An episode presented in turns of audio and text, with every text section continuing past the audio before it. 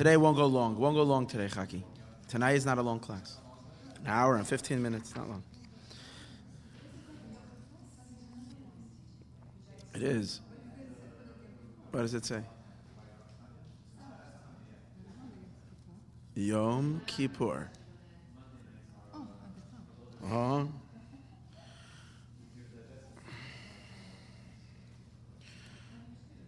Okay, good evening, everyone. We're ready to begin. We are ready to begin. Uh, we're holding over here.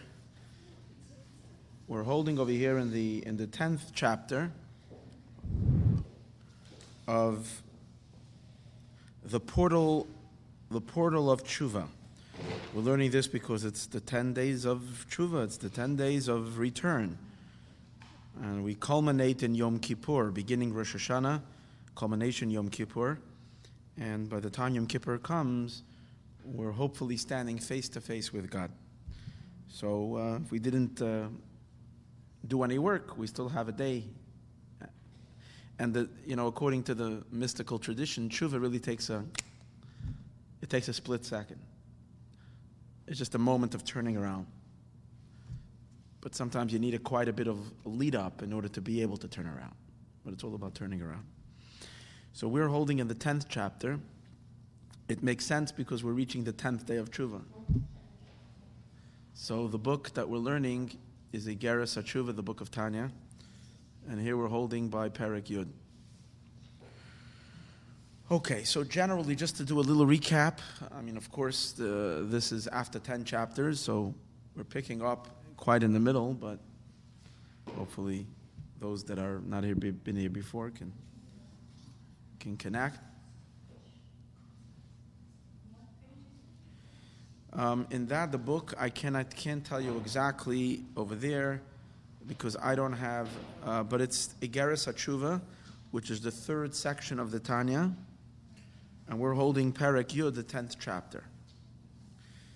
In the earlier chapters, we were learning that there is two elements in tshuva. Tshuva means returning. Loosely translated,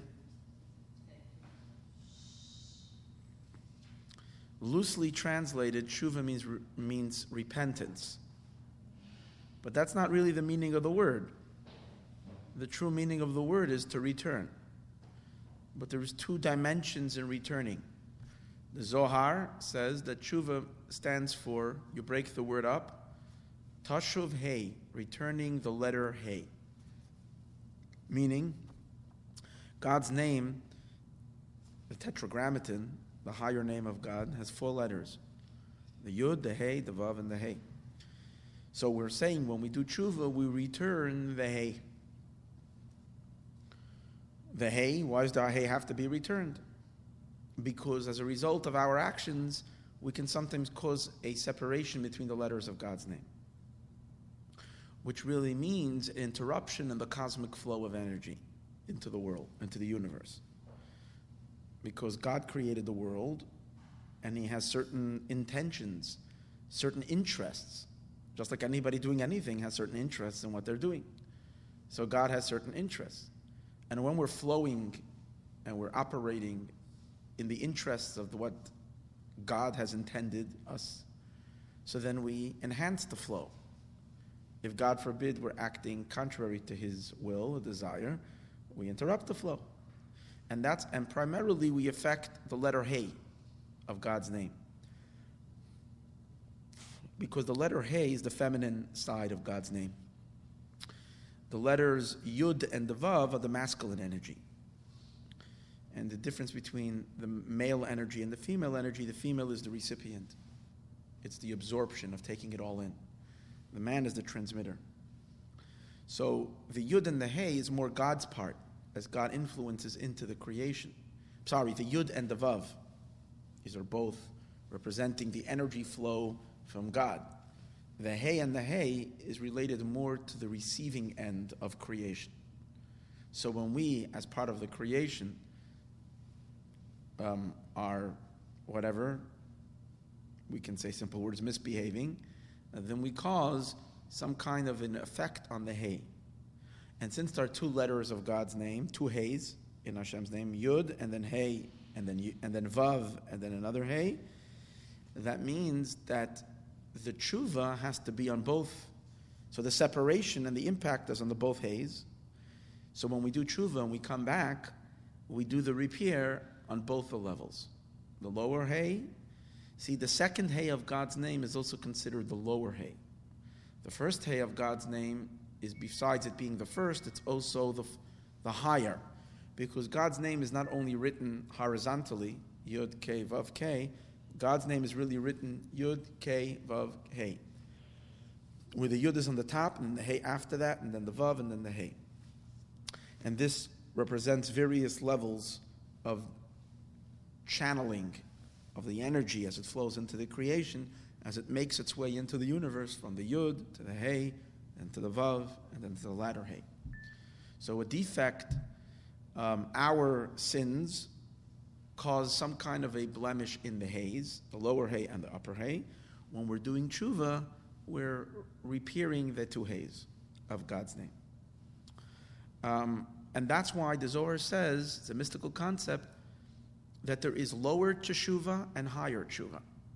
The lower tshuva comes to repair the lower hay of God's name, and the higher tshuva comes to enhance or you don't want to say so much fix and repair because on the level of the higher hay, it's so deep and it's so high, there's not too much blemish that can reach it. But we could intensify the flow, if we might say, in the upper hay of God's name when we do tshuva. So we have two levels of tshuva. So we learned in the earlier classes. The lower tshuva, as it translates in our life, it means returning to innocence. God is our king, our master, we're his subjects. We ought to obey his rules, in which he set up for us to live our lives in accordance to what he sees as fit and right and correct. If we don't do that, then we've disconnected ourselves. And we learned earlier that causes an interruption between our soul and God, and it's, it's a big mess. Not good. We actually harm God as well. Because since God loves us so much, He goes wherever we go. He never separates from us. So if we go into dark places, we're dragging the energy of God also into darkness. And we cause God to enliven things that He doesn't want to give life to. When we pay attention to that which isn't good, we cause God to pay attention to that which isn't good and to support that which isn't good thereby enlivening them, empowering them, and strengthening them. So, therefore, um, when we're doing teshuva, when we're doing this, so what's the repair? The repair is the idea of tshuva is the lower tshuva is repairing sin. We sinned, we have to repair the sin. We're extracting ourselves from all negativity, from all darkness. We're pulling ourselves out. And, and how do you do that? not by saying, "Oh, I want to be a good person. I can't believe I'm so I'm so ugly or lowly or dark or." That's not. That's all selfish. It's not about you. It's about your relationship with God. And here is and also the pity for your own soul. And the way you extract yourself from all darkness and wipe away all the barriers between that stands between a person's soul and God and Hashem. There's only the way you do that, according to what we we're learning over here, the Hasidic approach, which is a very deep approach and a very refreshing approach, is that it's, it's not about knocking yourself down or something, it's about having pity for your soul. By recognizing that you have a beautiful soul, there's a little piece of God from above that comes from a place of unbelievable light, and it was basking in God's light for thousands of years. In the highest, the soul is even higher than angels. It's a little piece of God from above poor little soul got sent down in a body. At least if I'm doing the things with my body, that which is meaningful and real and important and connecting me to God, good. Then my soul is accomplishing something for God while it's in the body. Even though the soul is very distant from the palace, she's a princess that has left the palace and now finds herself in a very, very, very, in a foreign land, in a very, very far away place. That's what our world is. Until, the, until we fix our world and make this world into a place where God's glory can manifest, which hopefully is going to happen very soon, the coming of Mashiach. But until we get to that place, this world is a very dark place. The physical, the physical, because it's physical, that's it. The physical world is, is obscuring, it blocks, it hinders. We don't see God. We see a bunch of other stuff. We see ourselves. We see all kinds of attractive stuff that pull us here and pull us there and pull us there. And most of the time we forget about God. We forget about our purpose in life and things like that. It's the physical world is. So when a person realizes, okay, so then the soul came down here into this very dark place, in a sense she is suffocating. She misses her home so badly, but she has a mission. And what's the mission? To extract diamonds. Because ultimate, the ultimate, the ultimate uh, light will only come from the darkness. The ultimate beauty will always come from earth. The physical world is the darkest, most obscuring part, but the physical world contains within it the most potent energy as it is the lowest, farthest, but it's also the highest. And that's the rule we always learn. Anything that's super low originates super high. So if something exists in a very lowly state, in a very disconnected state, in a state of separateness, separation, it's because in its source of sources, it is attached with an attachment that's, um, that's very, very powerful. It's just, it's just that it is uh, now it's lowly. So when the soul comes down to the body, the soul has a lot to accomplish. And uh, if it does what it's supposed to do, that's wonderful and that's great, and it's accomplishing great things. But if the soul, um, but if the soul, but if, if a person suddenly looks at his or herself and we realize how distracted we get and how caught up we get with other stuff, and if we get all about what's really important, then you start having pity for your own soul. And not only do you pity for the soul, because in addition to the darkness of the physical, God forbid, the darkness of sin is super dark. Real darkness, real disconnect. So you feel pity for your soul, and as we learned what tshuva really is, it's a deep feeling, it's a powerful feeling. We're talking about the lower tshuva, we haven't even touched the higher tshuva yet. The lower tshuva is a deep sense of compassion for the soul and a frustration with the a person with one's own ins, with, with one's ego. See, the problem is the ego. The ego is the false sense of I that's blocking our soul, and that's dragging, it's taking the soul for a ride and pulling the soul into who knows what. So what, there's, there's two forces when we do teshuva in the lower teshuva. It's all part of the low. Two main things: you pity your soul, and you pity the shekhinah, which is the part of God that's connected to your soul. So you're, you're feeling bad for yourself and for God's energy that has been pulled in and become so, so abused, suffering so much. You feel terrible for your soul, and at the same time, you also feel frustrated and you come to a state of a broken heart.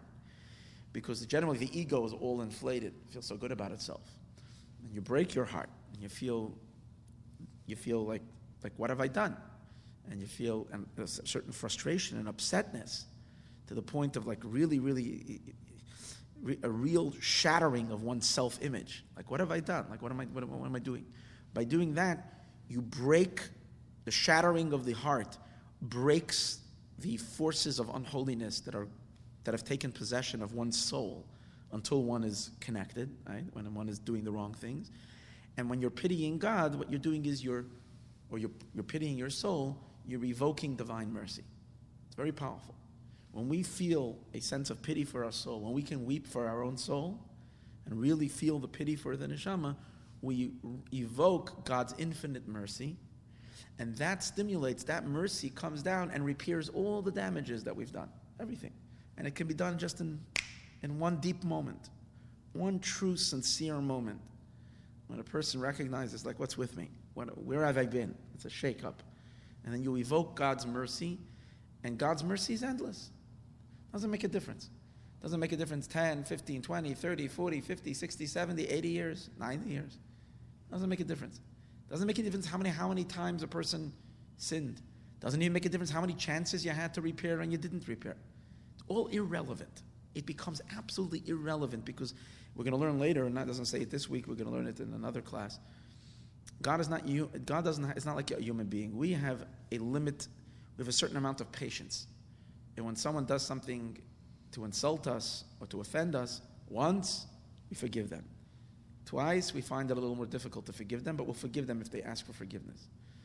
But you know what? Come on. After four or five times, you're doing the same thing, and I told you that this, I really don't like this, and you keep on doing it again and again. Like, why should I forgive you? It doesn't work that way. Because our, and the reason for that is because our compassion all has a limit. But God's compassion is limitless. And therefore, he, uses, into an infinite being, a thousand is the same, or even a million times is exactly the same like once or twice. There's no difference. Doesn't like, like, oh, come on. Doesn't have that. If we really mean it at that moment, and we say, Hashem, I really want to do your will. That's all I want. I want to fulfill my mission for what you set me down in this world and be connected to you, God. From the midst of, of my darkness, I want to return to you. That tshuva, that return, fixes all the damages of the sin, repairs the soul. But that's the first stage of teshuvah. What's the second teshuvah? That's the lower tshuva. You're going back to being an a innocent. You go, you're going back to the state that you were when you were born. You were born. You're still innocent. When you're a little child, you haven't done yet the things we haven't done the things we ought not to have done. So we're returning to our innocence and to a state of we're a good subject, and we're back in God's grace. But here is where the here is where the Chassidus, what we're learning over here, teaches us a whole new thing. And he says, once you're doing tshuva already and you're going back, why don't you go back a little more? Why don't you bring your soul back to a state of union and connection to your Maker? Not just to where you were before you started sinning, because from that place you sinned. So who is to tell if you go back now, you're not going to go back to sinning again? So if you're going back already, go back a little deeper. Where should I go back to?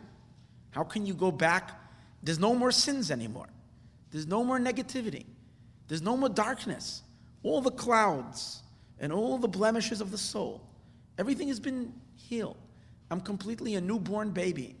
I'm rehabilitated. That's what happens on Yom Kippur. Yom Kippur is very powerful. By the end of the day of Yom Kippur, we are.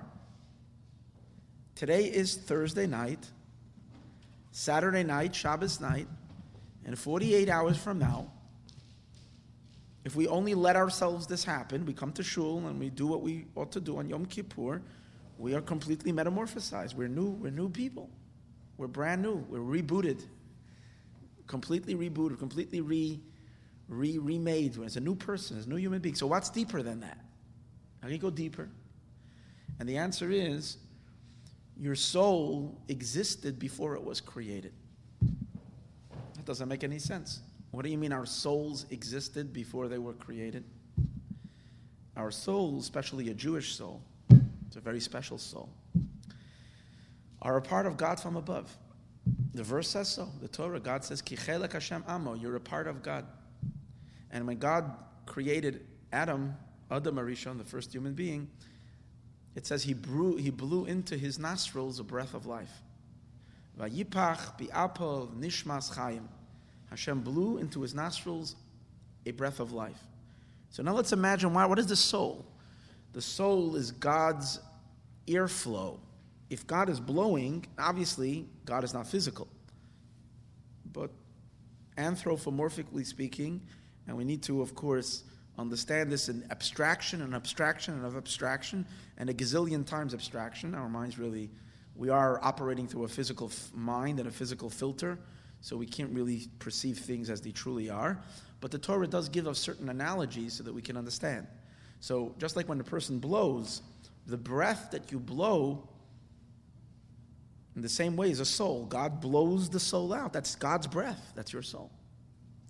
Good. But what happens when you blow breath? Let's say you're blowing up a balloon. You blow the balloon. The breath that you, bl- that, you, that you exhaled and you put into the balloon now went into the balloon. Now, what was that breath before it went into the balloon? It was part of your general airflow or your life flow, life power. It's, it's the air that you have in your, it's your oxygen. It's your life. It's making up your, right? But once you blow it out and you put it into the balloon, it's a separate identity. It's now inside the balloon. It's not you, it's not part of you. The same as our souls. Once God breathes it into us, it's us, it's not Him. But here is where the Zohar tells us, and what we're going to learn over here in the Tanya is telling us that each and every one can do this. Once you're doing tshuva already, why not bring your soul back to where it was before it ever got breathed out of God's mouth? When your soul was still part, embedded in God's infinite life force and you are one with God in a point where you're indistinguishable from who from from from from, from we don't know where God ends and you begin because you're just one seamless oneness of the soul and God. That doesn't make any sense. How can you do that? I'm in a body. I'm in a physical body. That's tshuva. Tshuva is go back, return your soul all the way to its quintessential beginnings. Where was your soul?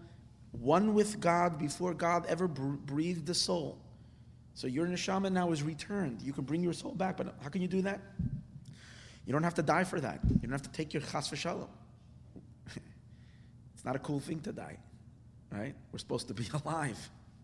Here, this is where God wants us. We can't accomplish many things when we're up there. It's, I mean, up there is like a place we go until, until we're able to come down again. Here is, here is where things are happening. Here's where we can fix. Here's where we can repair. Here is, here is where we can give God pleasure. So we want to stay in the body. But what we're learning is that we're able to become unified with God in our bodies in the same way like we were unified with God before He ever breathed us out. How is that possible? How is that possible to be alive in a body? And the idea is so we learned last week one way of accomplishing that, and that was chapter 9. Two weeks ago we learned that. And now we're coming to chapter 10, and he's going to explain another way of how that is done. There's two ways of return. Once you're doing tshuva already, and you have a desire for reunification, to bring your soul back into total oneness with your, with your source, there's two ways of accomplishing that. One of them is when you're ready to do teshuva, you can draw God's God down into your soul. In other words, here, here's Hashem, so to speak, God up there, and we're here. And what's separating us from God? God is really everywhere. God is everywhere. He fills all of existence, He's everywhere. What's really separating us from God is our own consciousness, is the fact that we're, we live in a consciousness in which we feel ourselves. And that trappings of self is what's really limiting us, confining us, and keeping us separate from the greater reality that God is and there's none but Him. Okay? That's a, that's a truth. Whether we acknowledge it or not, God is the only reality and we're all living within Him and expressions of Him. Okay? Why? But we can be gazillions of miles away from that. Why? Because of our consciousness.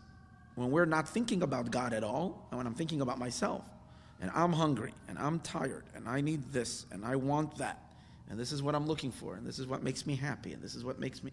So when a person is stuck in their own self, then they've, that itself is separating yourself from the greater truth of Hashem.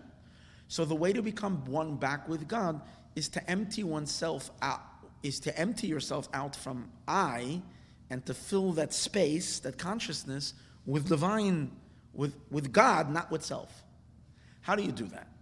So in the last class we learned, well, when you're studying Torah, that's exactly what you're doing.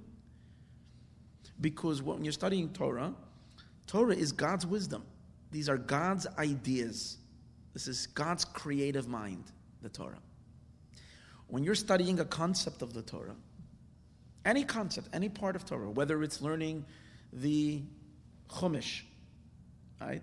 Learning the Chumash itself, 24 books of the Tanakh, or whether you're learning the Talmud, the Mishnah, Medrash, or anything. These, these, these think this is God's will and God's wisdom. And when you're studying it, you're filling your mind with God's knowledge. For the duration of time, here's the amazing thing for the duration of time that your mind is entertaining the thoughts of Torah, the ideas of Torah, and not your own ideas, not your own, what, I'm, what I'm thinking, my own creative ideas, but I'm thinking what God thinks of, so what's happening is now Hashem has filled my mental space. My mental space is filled with God, not with me. Now, how about if I take that a step further? I'm not only conceiving it and understanding it in my brain, but there is a mitzvah when we study Torah is to speak. V'dibarta you should speak in them. We say in the Shema, God says, speak Torah. So when we're speaking Torah, we're not quoting God. We say, it says in the Chumash, so, so, and so. God says to Moses, do so and so. Or so. So simply we're learning, I'm quoting what God says.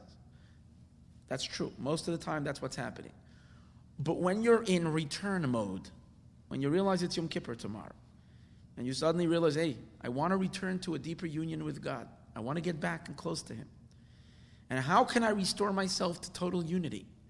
How can I get back into the pool of life before it, before it filled my own little my own little space? How can I return my soul into its source? How do I do that? So I'm going to study Torah. So I'm going to fill my mind not with my thoughts, but with God's thoughts. And not only that, I'm going to speak those words. So when you're speaking it, you know what's happening? You're not talking. And here's the amazing thing you're not talking. God is making his wisdom and his ideas known in the world through your vocal cords, through your mouth. Obviously, that only happens if you want that to happen. If you're living in, in, in if, you're, if, if a person is steeped, if a person is steeped in ego and in self-centeredness, so even if they're learning, and let's say a person is learning because I want to be religious. It's all about you, not about God. You want to be. Who asked you to be anything? Stop being. Let God be through you. You want to melt into Him. You want to return. You want to go put your neshama back to be one with Hashem. Now what? If you're one with God, then let God speak through you. And that's what happens when you're learning Torah. The words are not your words. The verse says, God says, Va'asim devarai bepicha. I put my words in your mouth. Let me speak.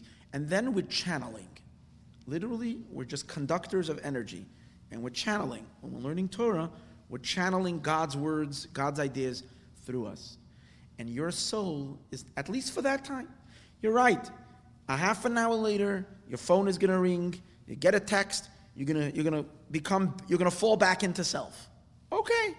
But isn't it beautiful that for 20 minutes you're able to lift yourself out of your own little, tiny little self and rejoin and become one with the infinite and be an expresser of the infinite? And that's in your speech. And also, but it's not only in Torah. He says it's also in when you're doing um, when you're doing kindness, acts of charity and acts of kindness. Why? Because one of the things God does is God is always doing charity. God is always giving tzedakah. Why? Because what is tzedakah? Tzedakah is you're giving to those who don't have. The world and the creation doesn't have anything. We don't even have existence. We can't even exist. We only exist with divine input. God is continuously imbuing the world not just with life, not just with success, not just with sustenance, God is imbuing us with existence, with beingness, because He is, and without Him we don't exist. Every moment He's being the world into beingness. He's willing the world into existence. That's the greatest charity. He's giving to all those who don't have. We're poor. We're worse than poor. We don't have anything. We don't even have existence. And God is giving tzedakah all the time. That's God's action. So just like the Torah is God's mind, what's God's activity? What does He do what does God do for a living? What's his doings? What does he do? He sustains the worlds, all the worlds, angels, beings, souls, planets, the universe, down to the tiniest little ant. And, and, and, and, right? Everything is being sustained. God is giving immense tzedakah. Now, how about when you step in, in the middle, and lend your hand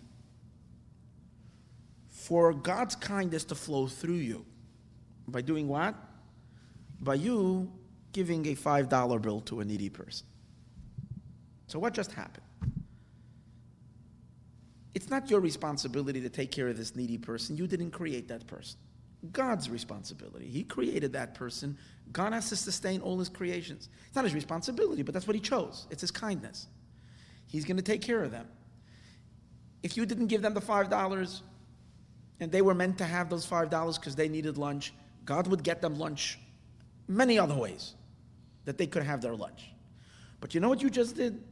You allowed yourself to be a conduit. You allowed yourself to be one of the wires. You know, when you sometimes you're looking for a, you want to get your fan on, but the fan is far, so you need an extension cord.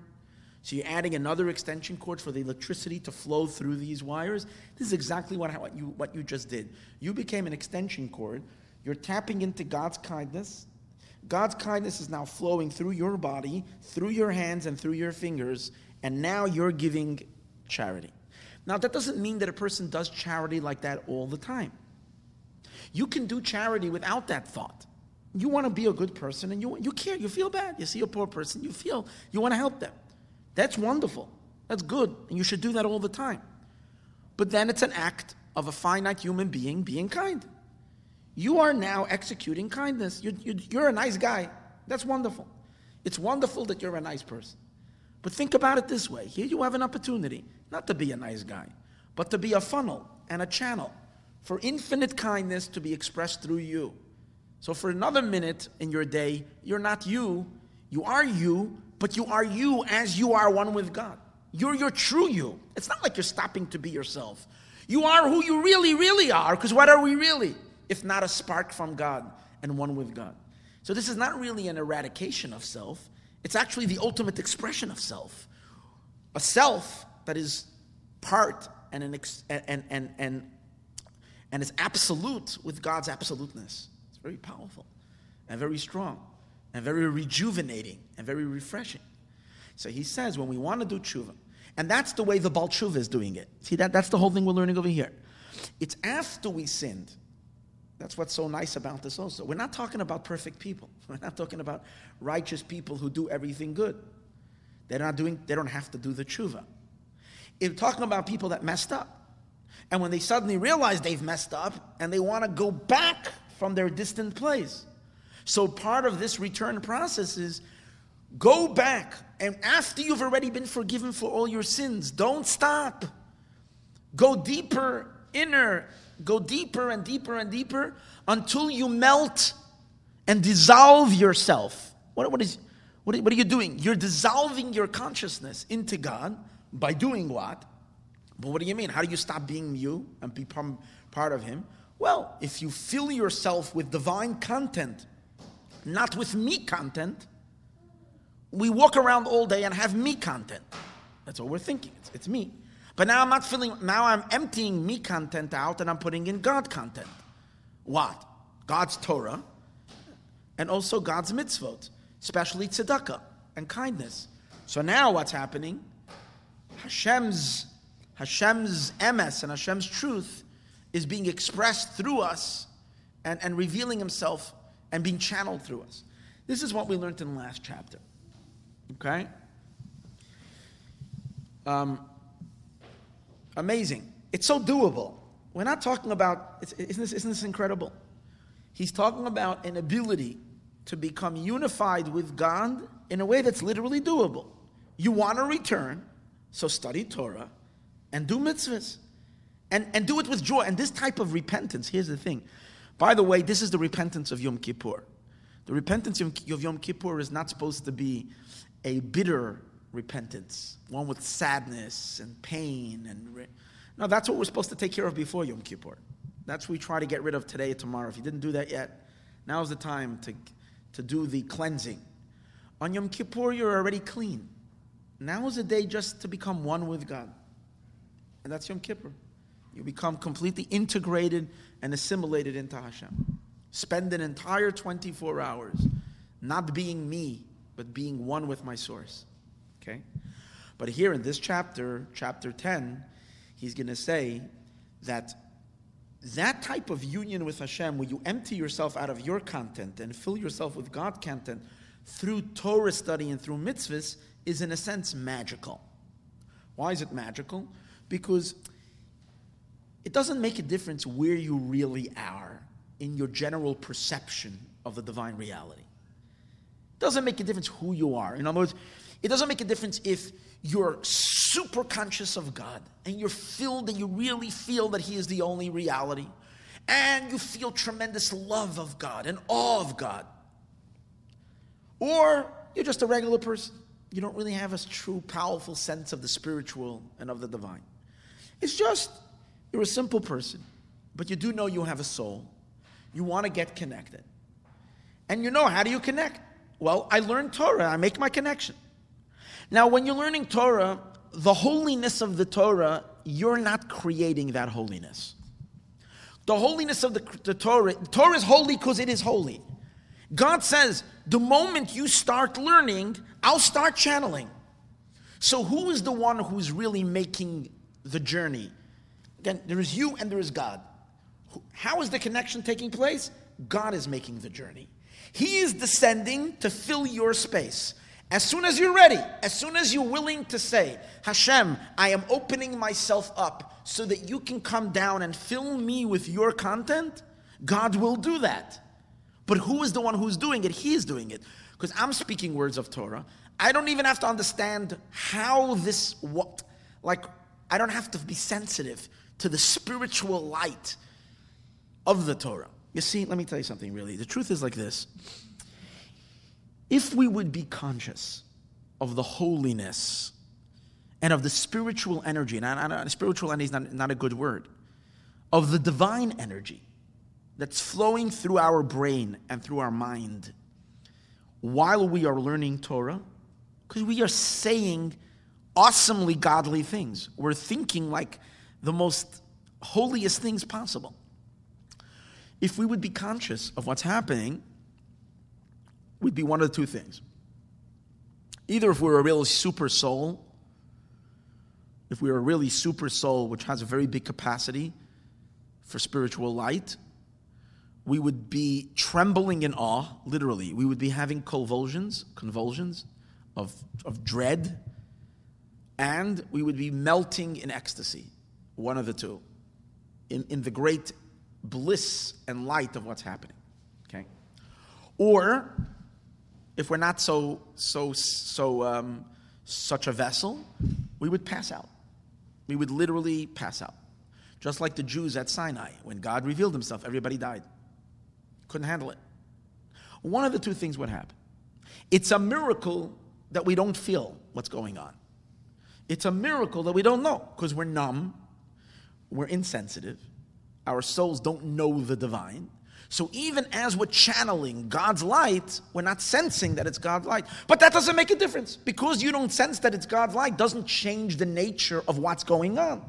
When you are saying something holy, or when you are doing a mitzvah and you're giving tzedakah, as long as you want to be connected, the connection is taking place even if we ourselves are coarse and are not really sensitive to what's going on, because your connection to God is not being created by you, it's being created by God. God is descending into you. That's last chapter. In this chapter, he's going to say, okay, that's great, but you also, every one of us as an individual, also should try to come closer to God and become unified with Him by us elevating our consciousness through a process of refinement. And that is accomplished through prayer. See, he's, he's, he's distinguishing between Torah study and prayer. Torah study, the holiness of, of, of the experience is nothing to do, you're not creating it. You're just opening yourself up. The content is godly, it's Hashem's. Prayer is about you, what you feel. Prayer is, because really prayer is not just saying words, prayer is how do you, it's about you re, um, um, um, elevating, each and every one of us, elevating our consciousness to become more aware of God. So prayer is considered in the Zohar, prayer is called a ladder, which is, it says by Jacob that he had a dream at night and he saw the ladder, the ladder standing on the earth and the ladder Yaakov and the ladder going up to the heavens. So, um, and he saw angels going up the ladder. So the Zohar says that that's prayer. Because when you wake up in the morning, the first thing you're aware of is yourself. You can't be super conscious of God when you wake up. You wake up, And you're, you know, I'm me, I'm hungry, I'm kind of, well, what's going to be today? What am I going to do today? What are my ambitions? What are my goals? How am I going to make money today? Well, that's the way.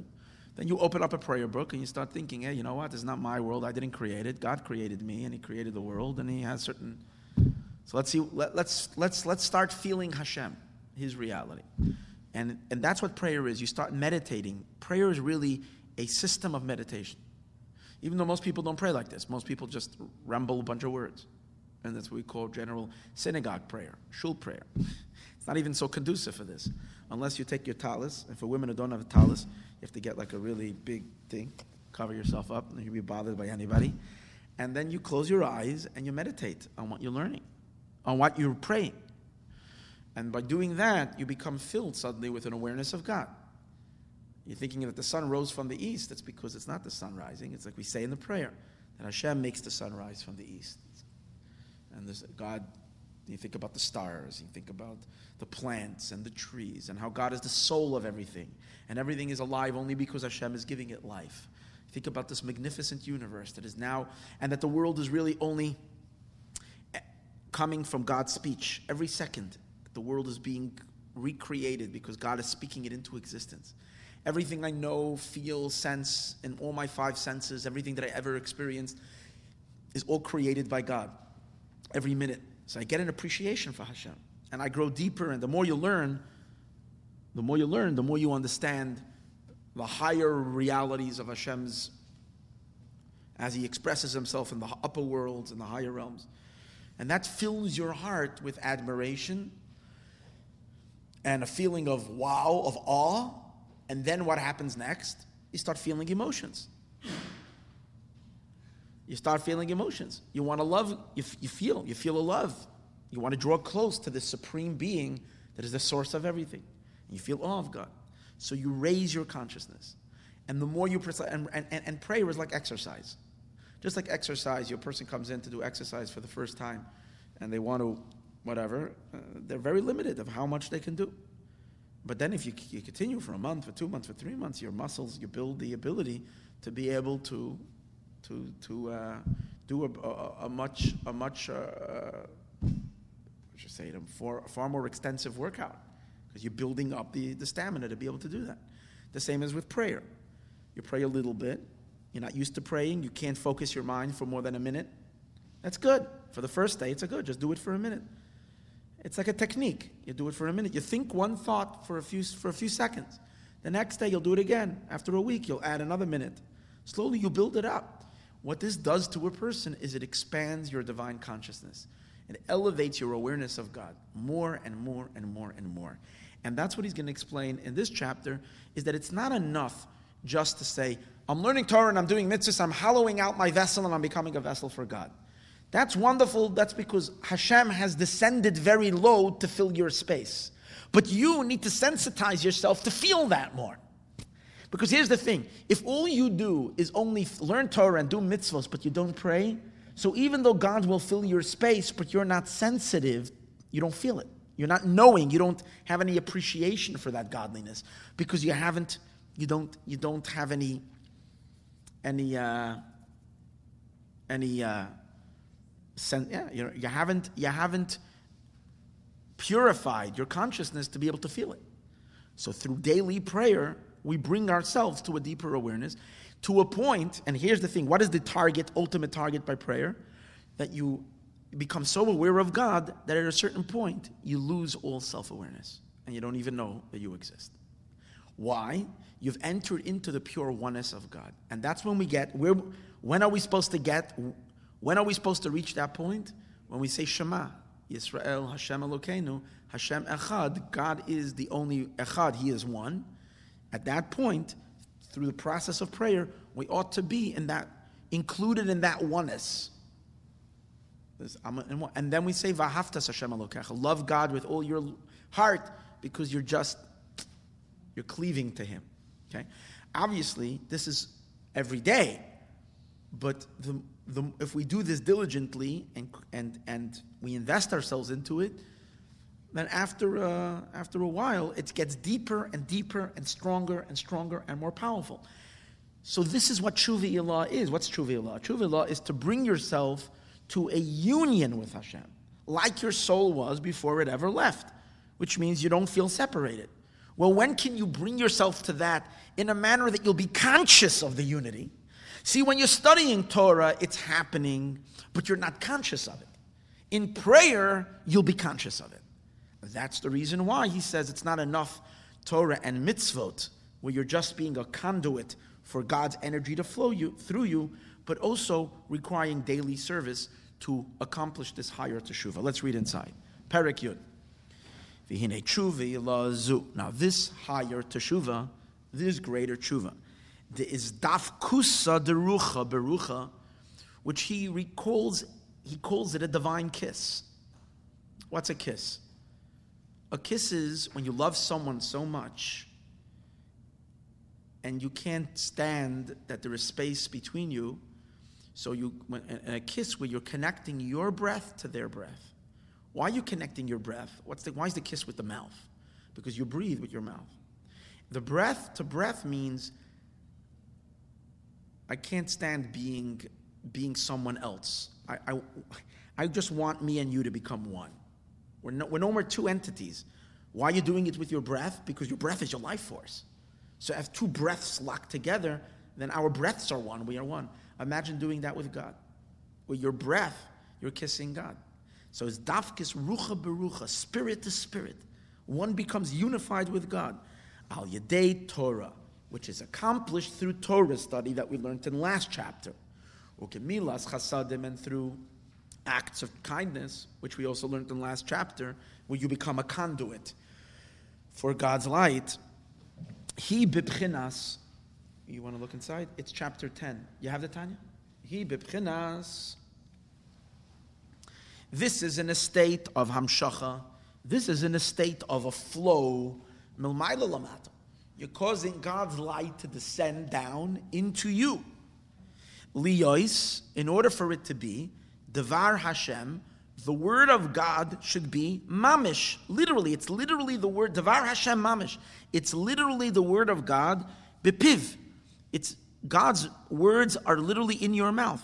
Kamosha Kasav, as it says in the verse, he's quoting from the verse, Va'asim devarai bepicha. I put my words in your mouth. That's when you're studying Torah. And when you're doing a mitzvah, what's happening? We said earlier, God's kindness is flowing through your limbs, and you become an extension cord through which God's kindness can be channeled through your kindness. The, and that's the second thing. The Torah is like a kiss, and the mitzvah is like a divine embrace because the Zohar says that God's kindness is considered God's right hand. See, our physical, our physical, our our our uh, uh, um, shape and form of our body, God said, "Let us create man in, my, in our image." So, if we have a right hand and a left hand, God has a right hand and a left hand as well. The right side of God, according to the Kabbalists, is God's act, attribute of kindness. The left hand is his attribute of justice. So, um, and, and discipline. When we're being kind, we said earlier, you're drawing God's right hand down through you. So, in King Solomon, in, in his Song of Songs, which is all a love song between the Jewish people and God, he says, God, the Yaminoi Tchapkeni, and his right hand embraces me. Literally, we're locked in a, in a godly hug, in a godly embrace. So, when is that? When we're doing the mitzvah of tzedakah. And remember, this is only when we're doing the mitzvah with what? This is only when we're doing the mitzvah with the desire to do teshuva. It's the desire to cleave and to connect. So then, what am I doing? I'm extending God's hand down, and God is embracing me.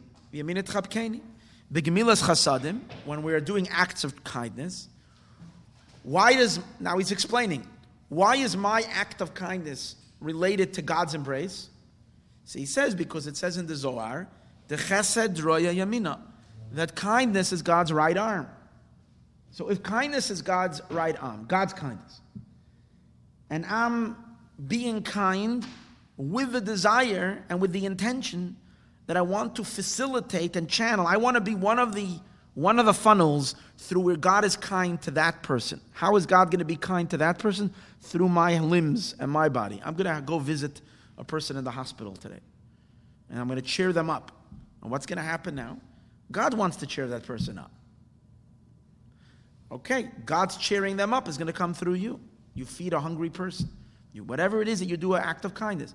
Oh, so it's, it's, it's, you're touching God's arm. And what is God doing? He's embracing you. He's literally hugging you when you're doing that.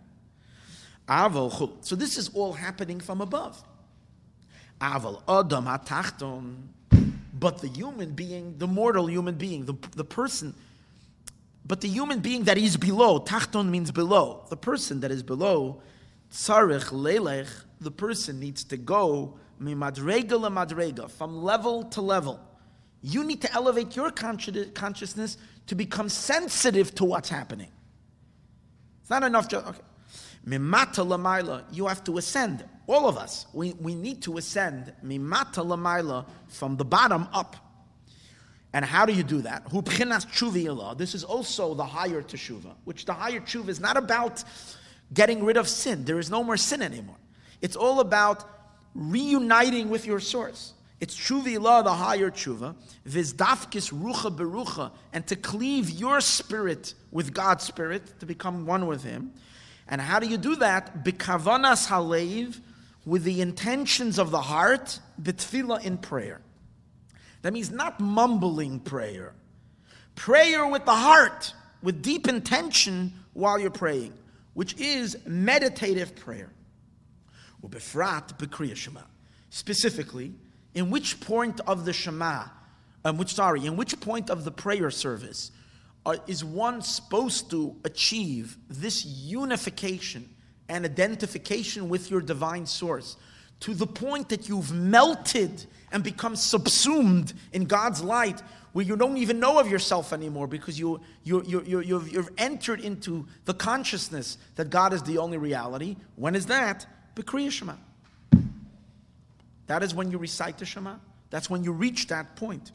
And the blessings that are said during the Shema. The, what do we mean, the blessings? The blessings that we say before the Shema is the place where we meditate. We meditate, because here's the thing you can't just in one moment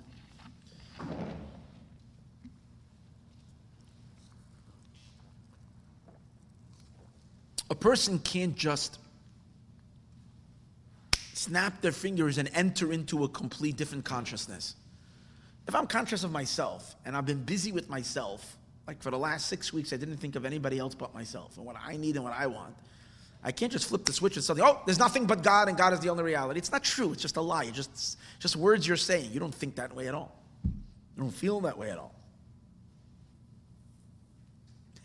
they tell the story of the guy who was in shul on uh, Yom Kippur.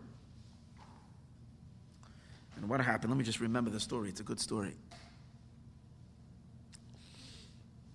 Oh, he was a wealthy man, a very wealthy man. He was the president of the synagogue. And um, he was Yom Kippur. Yom Kippur, we say, um, Yom Kippur, we say um, confessions. The whole day Yom Kippur. And part of the confessions we say, What am I? Ma'ani, what am I? Ma'chayai, what is my life? Um, all I am is dust, worms. We, we, we, we, we, we knock ourselves down a little bit and say we're words of dust and ashes. So this guy is saying it, and he's saying it with like all intention. And then someone, I don't know, someone pushed him or something, and he got, got into a real rage. So they said to him, What do you mean? You were just saying that you're but dust and, and, and, and worms. So the guy says, Yeah, yeah, to God I'm gusting worms, not to this wagagi over here. so, to really come to being one and united with God, and to come to a consciousness of Hashem Echad, you can't just do that. It doesn't just say you're saying it. So, therefore, it's, it's, it's, he says you have to have an introduction. And those are the blessings of the Shema. The blessings of the Shema is where, where we meditate how God is the power. We speak about how God is the, the force within the, how God makes all the planets move the planets, the stars, the sun, the moon, and everything. We speak about And then we speak about the metaphysical, we speak about the angels. And when you do a thorough, deep meditation on all of this, then you can come to a point in Shema where you realize really nothing moves, nothing exists without that supernal power. And you really, really can be in that space. Maybe you'll only be in that space for a minute or two, but that itself is, is special. To go into that space where you recognize God truthfully, you're really conscious of it, powerfully, that He is the only reality. So, Befrat, as he says, that's where you reach that point. Kedei lomar, in order to say, vahafta, and the point over here is you want to say vahafta. You want to say vahafta Hashem Elokech. What do you say after the, the Shema? You continue vahafta Hashem Elokecha. You should love God your God. Levavcha, with all your heart, u'b'chol nafshecha, with all your soul. And the point over here is, in order that it should be done be'emes la'amitai, with, with truth. That's the difference between this chapter and the previous chapter. In the previous chapter, you're able to switch a button or to, to, to hit, to, to say words of Torah, and magically, God fills your space. But that's not, it's true, but it's not your truth. Because you're not really there. You're still who you are. You're the same person you were yesterday for 15, 20 minutes or whatever it is that you, while you're learning the Torah for an hour or while you're doing a mitzvah, you're being, so to speak, possessed by God. God is filling you. He's, he's overtaking your consciousness and you're filled. That's wonderful and it's good. But you're not really feeling it. In this chapter, he's talking about doing it be'emes la'amitai, doing it with truth. Doing it with truth requires refinement. And the refinement requires going step by step. And it's interesting when he talks about going up. Well, see, here's the human. Here's there's us and there's God. The two of us can come together. That's the point. The mergence. Well, when someone is on top of a mountain and someone is coming down and, and someone is at the bottom of the mountain, there are two ways they can get together. Either the one on the bottom goes up to the one on the top, or the one on the top comes down to the one on the bottom. But you see an interesting difference. If for the guy on the bottom to go on the top takes a lot of work, he has to climb the mountain. For the guy on the top to come down to the bottom is much quicker, because going downhill is much quicker. So that's why he says, for Hashem to come down, it happens instantly. For us to go up, he says, midarga la darga. It's step by step. This is a lifetime of work, every day, every day in prayer, step by step by step. But the point of it is, you come to be in that in, a, in that state of unity with God in a very true way. V'chein, and then it's not, and then what else do you continue when you say the Shema? V'chein. What else do we say in the Shema? We continue and speak about Torah study. We say, first we proclaim God's unity. Then we say, love God with all your, with all your heart. With all your soul, with all your might. And then we say. And now, after you love God, now study His Torah. God says, these words that I am commanding you today should be on your heart. V'dibarta bam, you should speak in them all the time. Why study now Torah? After you love God? It's exactly the point that we're saying. Of course, every time a person studies Torah, even if they're very coarse and they're not at all into this, they don't even care about spirituality. They just like the subject matter. It's intriguing them. They like, they like learning. It's enjoyable. When they are learning, God dwells inside of them. That's just because of the subject. The subject is holy. But it's not be'emes lamita, it's not full truth. Now, as he says, now when you're going to study Torah, after your meditation, and after you perceived you entered into that consciousness of oneness, and you want to maintain and bring the oneness to full expression, now you're studying Torah, as a consequence of your prayer, then it's very, it's very real. V'dibarta bam, you speak in them. Liyois davar Hashem bepiv be'emes. That the word, I think the most important word in this entire chapter, he keeps on repeating, which he did not say in last chapter, is the word be'emes in truth. Because it's really where you are. Be'emes with truth, ve'ein emes Torah through the Torah. V'chein, and not only that, what, is, what do we continue in the Shema? Lekayim kol ha-mitzvahs, to do all the mitzvot, to do all the mitzvahs. Which is continues the Shema, because what's the end of the, of the Shema? We continue that Vikshartam la'osal put it for tefillin on your hand. Put the tefillin on your head. Make a mezuzah by your door. That these are the mitzvahs. So that the, what follows afterwards is doing the mitzvah. After you study Torah, now do the mitzvah. And what is the idea of the mitzvah? The idea of the mitzvah is to become, again, connected to God. And in a sense, we're going to learn in them now, the connection to God with the mitzvah is higher than the connection with God through the Torah. Because in the con- Torah is God's wisdom, and mitzvot, and the mitzvah is God's will. And the, the will is higher than the wisdom. Like in a person. The, the, a person's mind is only a, is only a detail of us. It's, it's one of our powers. We have an intelligence. But our will, that's your soul yourself. What you desire, it's your soul. As he says over there, Kasev, as it says in the Pasuk, Asher Kedishanu that God, and here, the, the mitzvah observance, when it's coming out of this form of meditative prayer, when you have a prayer of meditation, and then you're studying Torah, and then you're doing a mitzvah, the mitzvah is not just to do a good deed, the mitzvah is because you're so excited to connect to God. You want the connection. And that's what we say when we do a mitzvah. We say a blessing. We say, Asher Kedishanu b'mitzvosov, that He sanctified us in the mitzvahs. The word Asher Kedishanu, that He made us holy, has another meaning. Kedushin is the same word we use for getting married. When a man marries a woman, when he gives her the ring and he betroths her, making him his wife, he says, Hare at mikudeshes li. You are hereby betrothed to me. Every time we're doing a mitzvah, God is marrying us. Asher kidishanu. Husband and wife become one. The verse says, they become one flesh. They become one entity. God gives us an opportunity to bond, to unify, to become completely one with Him. Asher kidishanu b'mitzvah that you have sanctified. Kimoi, what does it mean? Hare at mikudeshesli. You are sanctified to me. And, and, and, and there's two things over here. Number one, he's emphasizing mikudeshesli, that he's, God is connecting us in a manner of kedusha. We become totally one with him. On the other hand, to which level of God are we becoming connected to? To the level of God called Kodesh. Kodesh means God's transcendence. Because God Himself projects Himself in many ways. One level of God's projection is God's immanence. Hashem is entering into every little detail of creation.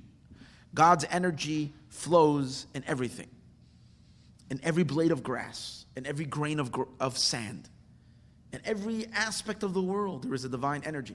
But that's God's imbuing of Himself within the world. But then there is God as He transcends all of creation, His infinite light that the world can't handle. That's called Kedusha, holiness.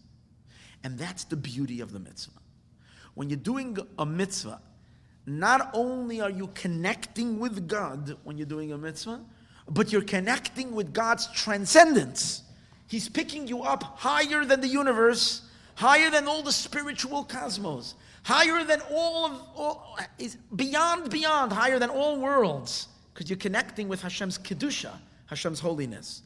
Hareyat mukadeshes lihu kodesha elyon, the supernal holiness. Lashon prishus. It means from the word prishus. Prishus means that which is separated. V'havdallah. She'ena yachal. I uh, turned over the page. She'ena yachal lehislabish teich alman. Something. Turn over the page to 198.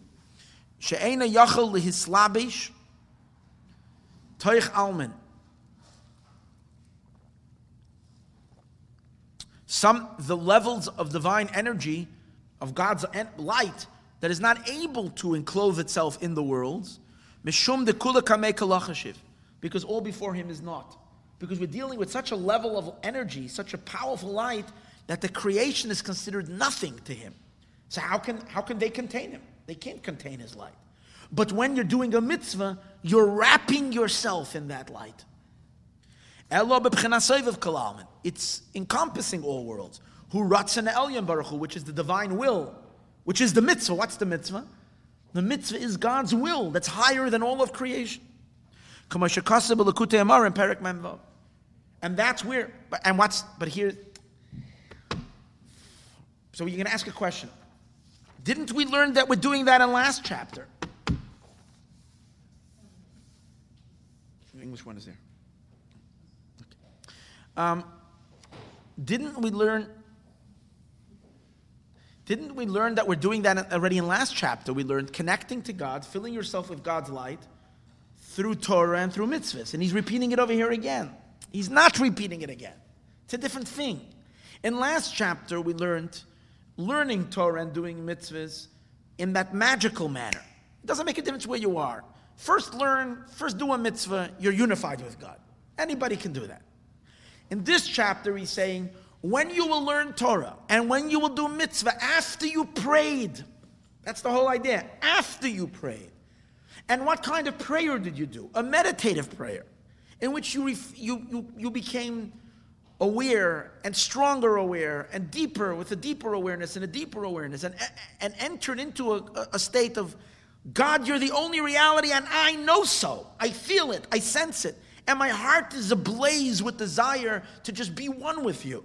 How can I do that? I will now study Torah so that I can fill my mind and my heart with your light, and I will do a mitzvah so that I can reach and touch your infinite light that's bigger than all of creation. Wow. This is a total unity. And over here, it's bipnimius. It's internalized. It's not just happening, and you have no clue what's happening. You do have a clue what's happening because you sensitize yourself during prayer.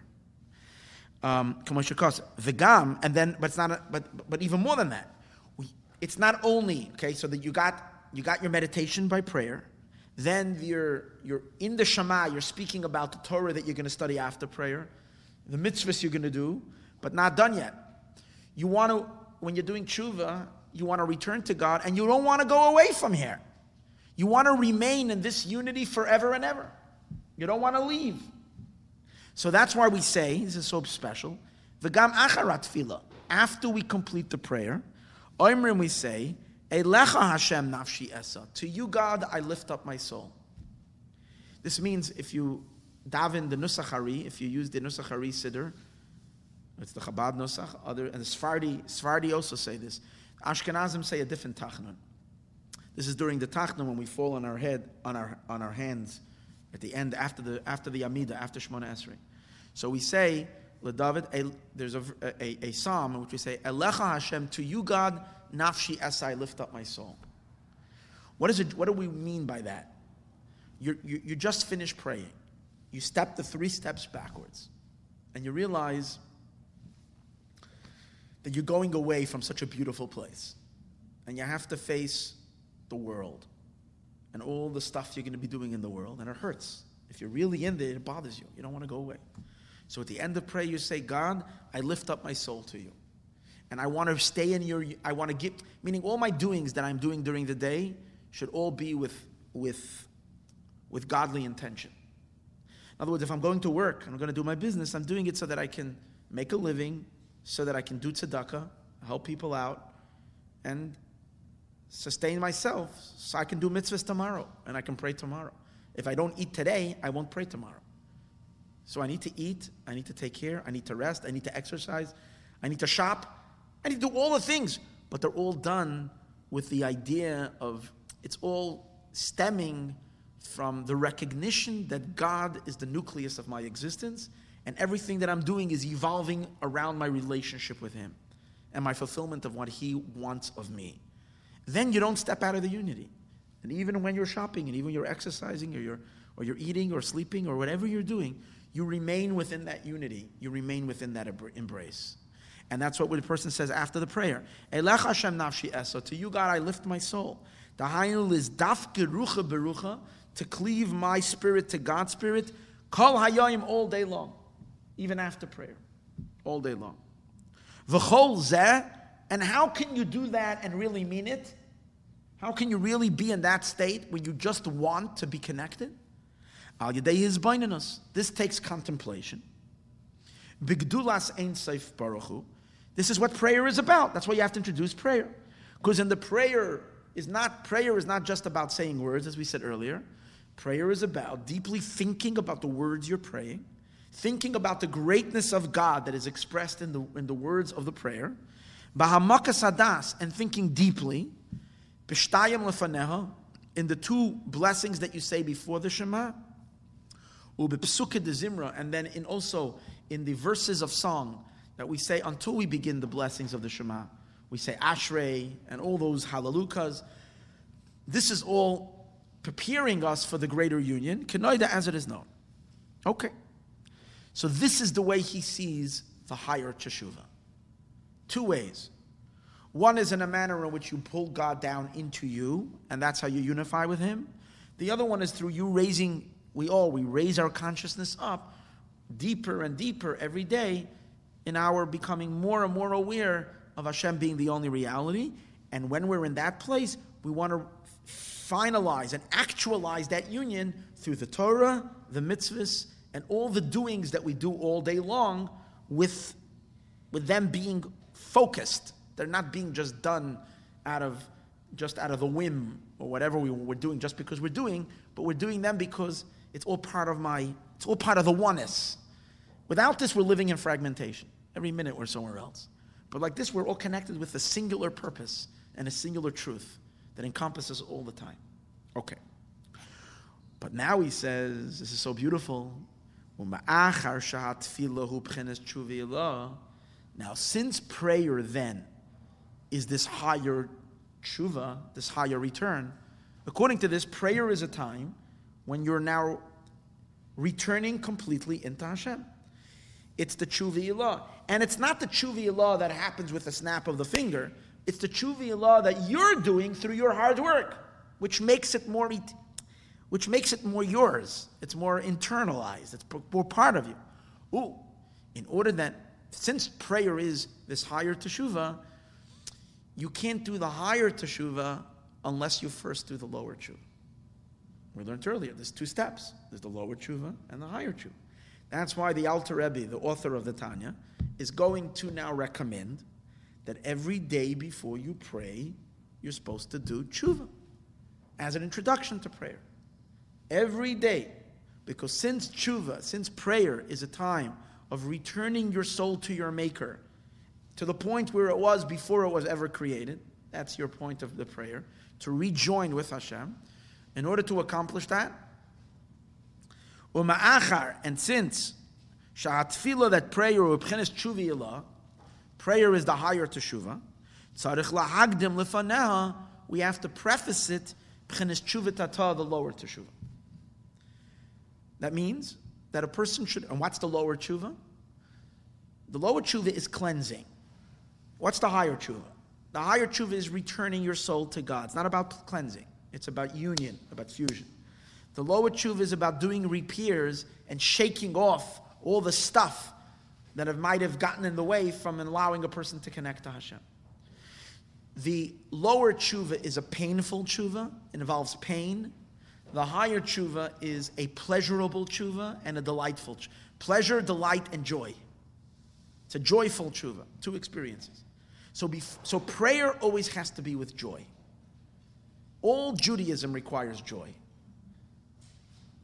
It's be besimcha. Prayer has to be a great joyous experience. Before you pray, however, that's when you can have that's when we need to bring ourselves to a broken heart. And to feel the pain for all of our deficiencies and all of our faults.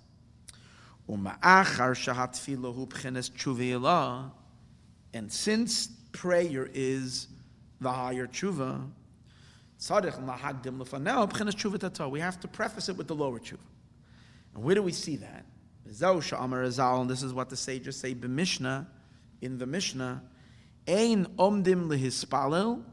that one should not get up to pray only with a heavy head.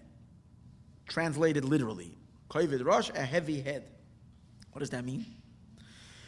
Rashi explains, Rashi, the chief commentary, Pirish Rashi, Rashi says, Hachna. Hachna means to feel humbled.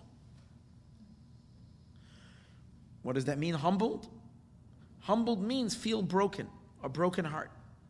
You feel lowly with yourself.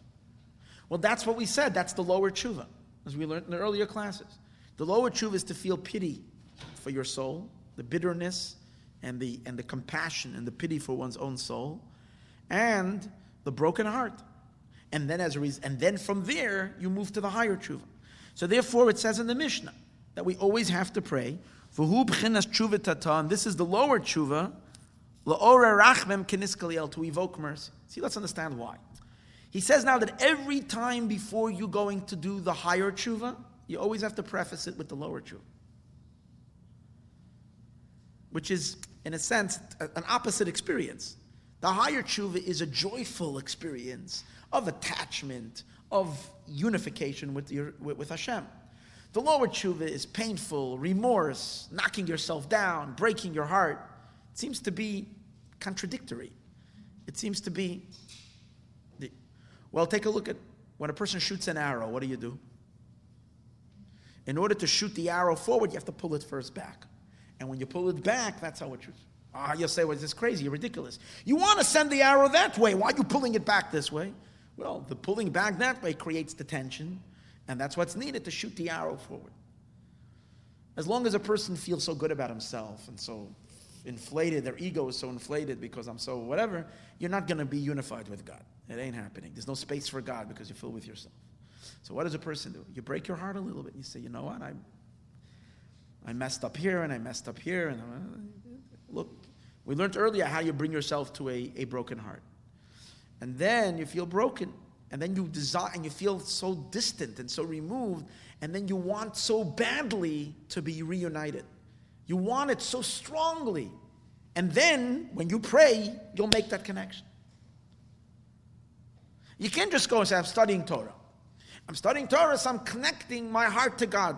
Spirit to spirit, I'm studying Torah. Spirit to spirit is a kiss. Two people getting together. There's another two way that two people can get. You can take two heads and smash them together. So you're going to say that's called as dafkis rucha berucha? There's a spirit to a spirit cleaving.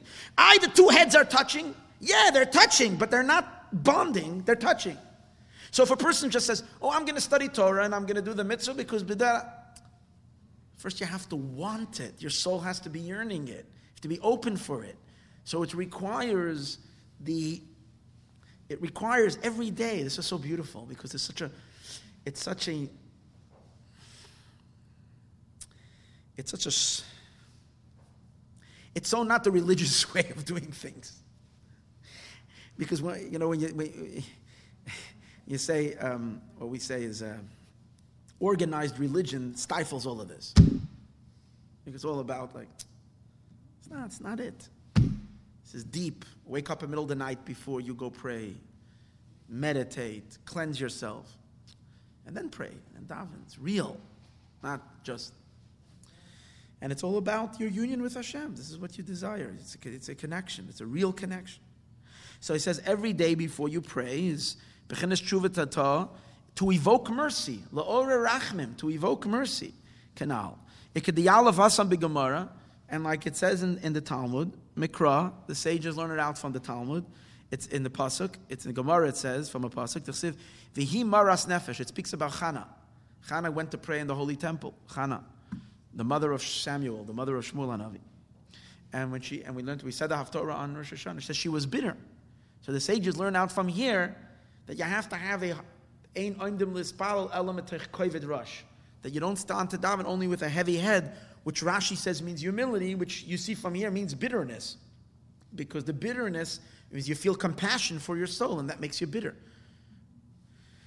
Achen, oh, bebrais However, in the Bryce over there it says, Bryce is like an offshoot of the Mishnah.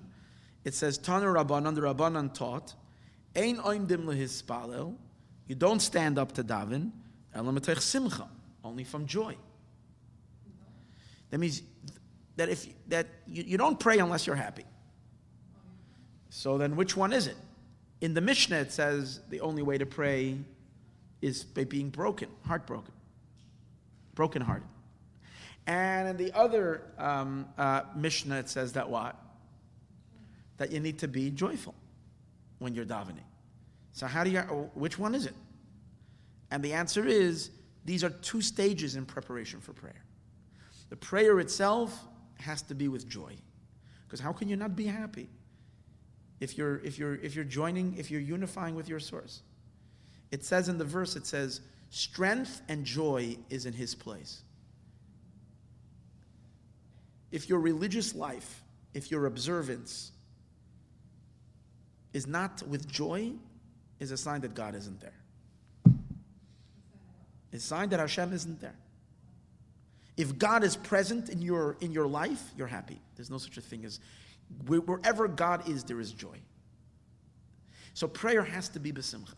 And that's why in Hasidic life, everything was always besimcha. Even Rosh Hashanah, Yom Kippur. Eh, the joy keeps on bursting out all the time. You can't contain it. Why? Because where Hashem is, there is, there is simcha, there is joy. Melancholiness, God can't be there. Oh, this that we say that you have to be brokenhearted before you, that, that's, that, that's, that's before. From a broken heart comes the joy when you feel the connection. So it's step by step. But he says, he's going to say, but most people have a problem. Most people can't change their heart just like this to feel brokenhearted and then feel joy. How, how do you do that? How do you do that? How do you move? How do you change modes so quickly? Usually, if we're brokenhearted, then we will be the whole day will kind of be a downer and we'll sleep, and tomorrow we might wake up in a happier mood.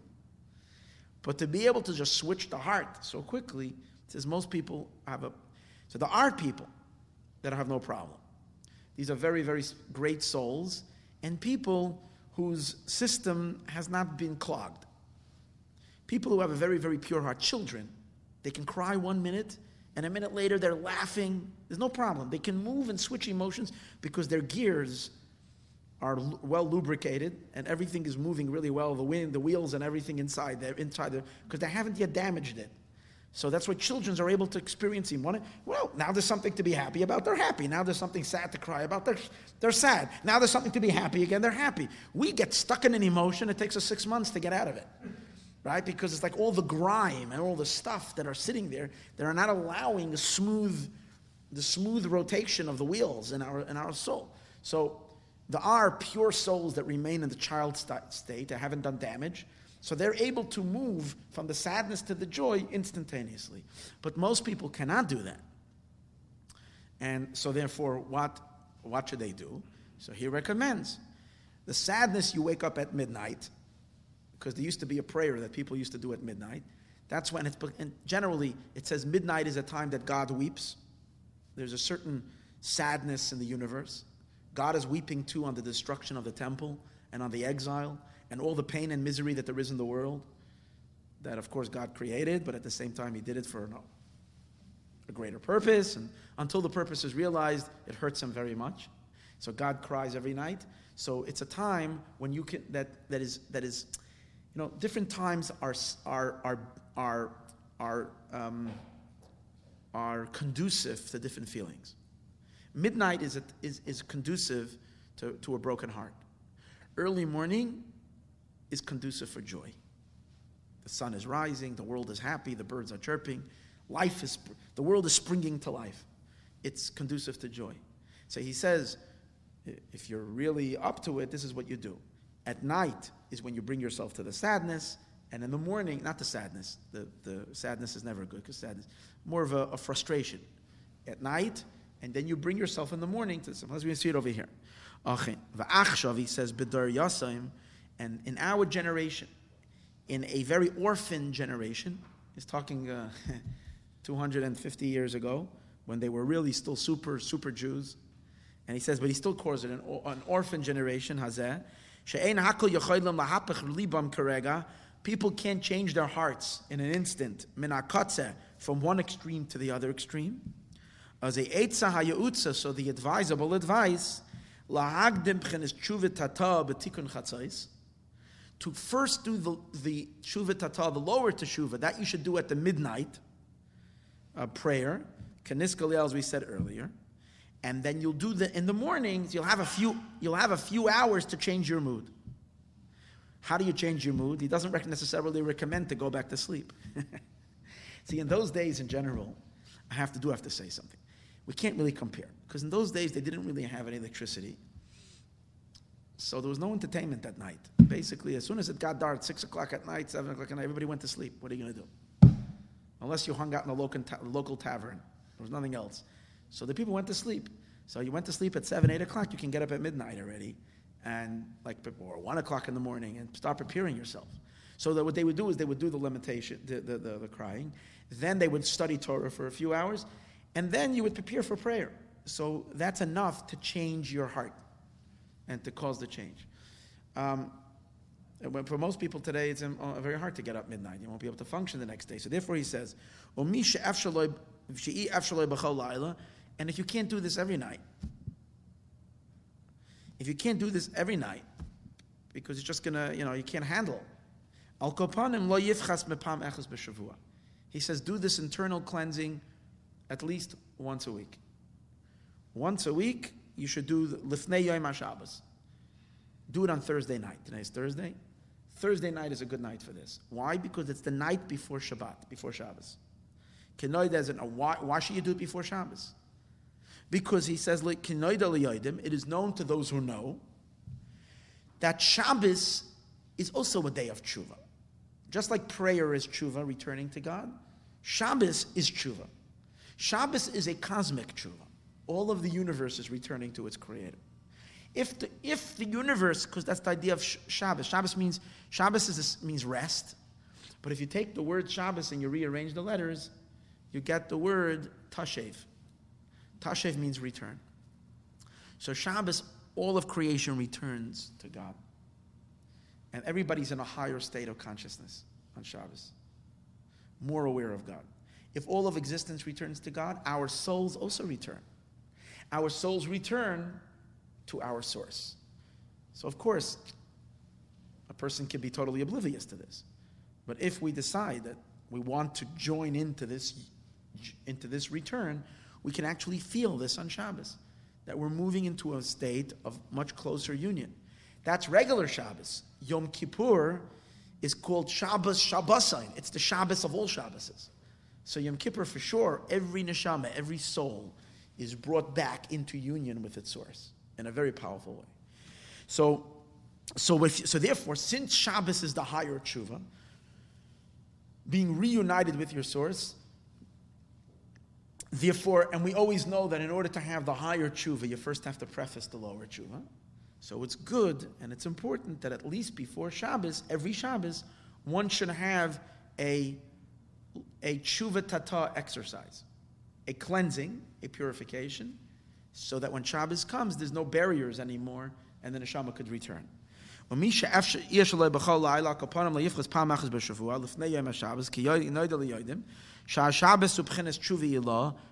is the higher tshuva. The Shabbos oisi is tashev enosh, and Shabbos is the letters of tashev enosh. A man should return. Ki b'Shabbos because on Shabbos the worlds return lemekayram to their source. Chulu ubefrat, and particularly betfilois Shabbos, the davening of Shabbos. If Shabbos is return, and prayer is also return, so can you imagine the prayer on Shabbos is the return of the return? Because you have both together. The Shabbos itself is a return, and the prayer of Shabbos, we know that the prayer of Shabbos is much higher than the prayer during the week. One can attain a much higher level of consciousness on Shabbos than you could during the week. It just doesn't work the same. Try to put in the same amount of effort on Tuesday on, on Shabbos in your prayer.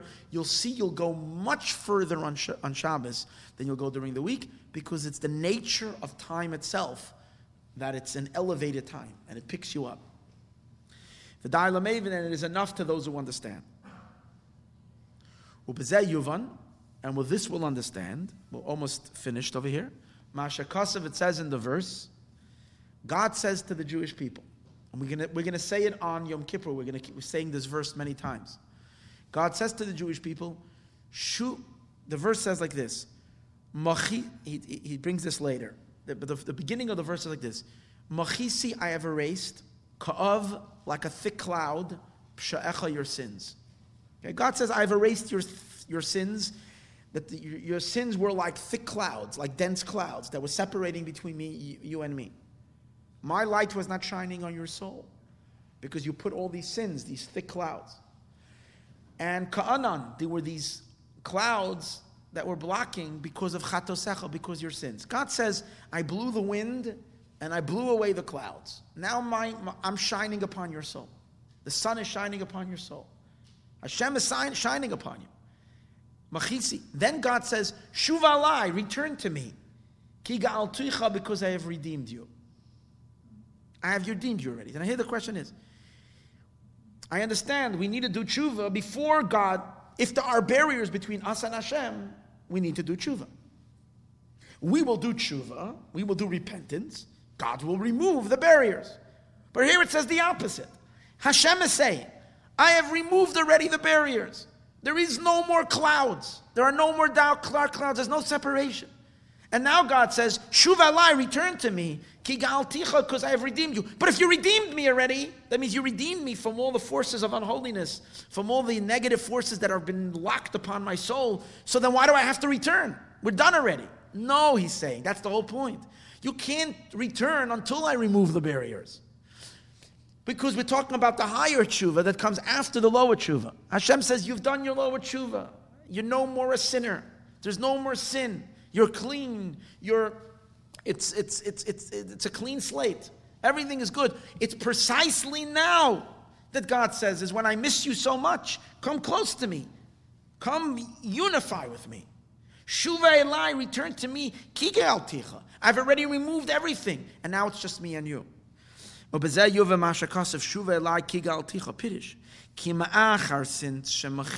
I have erased ka'ov like a thick cloud pshecha your sins.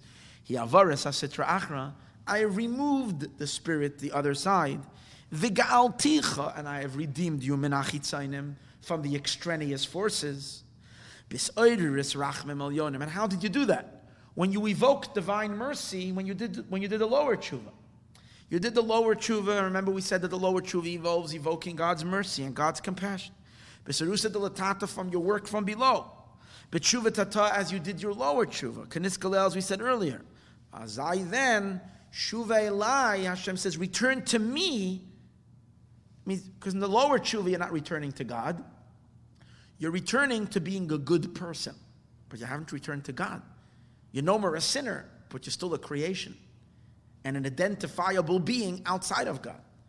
Now Hashem says, no, no, no, it's return to me, become reabsorbed in me, b'tshuva ilah, in the higher tshuva. And that is Yom Kippur. Yom Kippur is the ultimate tshuva. We've already been clean. We've already been clean. We do our tshuva, and if we didn't, we have another day, do a little soul cleansing, and everything is clean. Then comes Yom Kippur, it's a day for higher tshuva. It's a high day of just unification on all five levels of our soul. Yom Kippur, we pray five prayers. So every there's five levels of our soul. Every level reconnects to its source in another prayer. And by the end of Yom Kippur, we've reached total unification with Hashem. And now we're ready to be completely new Jews for the upcoming year. Healthy, strong, healthy in, in, in, in, spirit, which translates, of course, into physical health as well. And we all have a good and wonderful new year.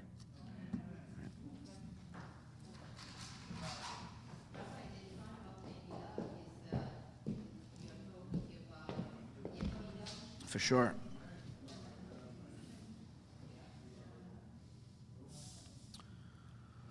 Shuvu alav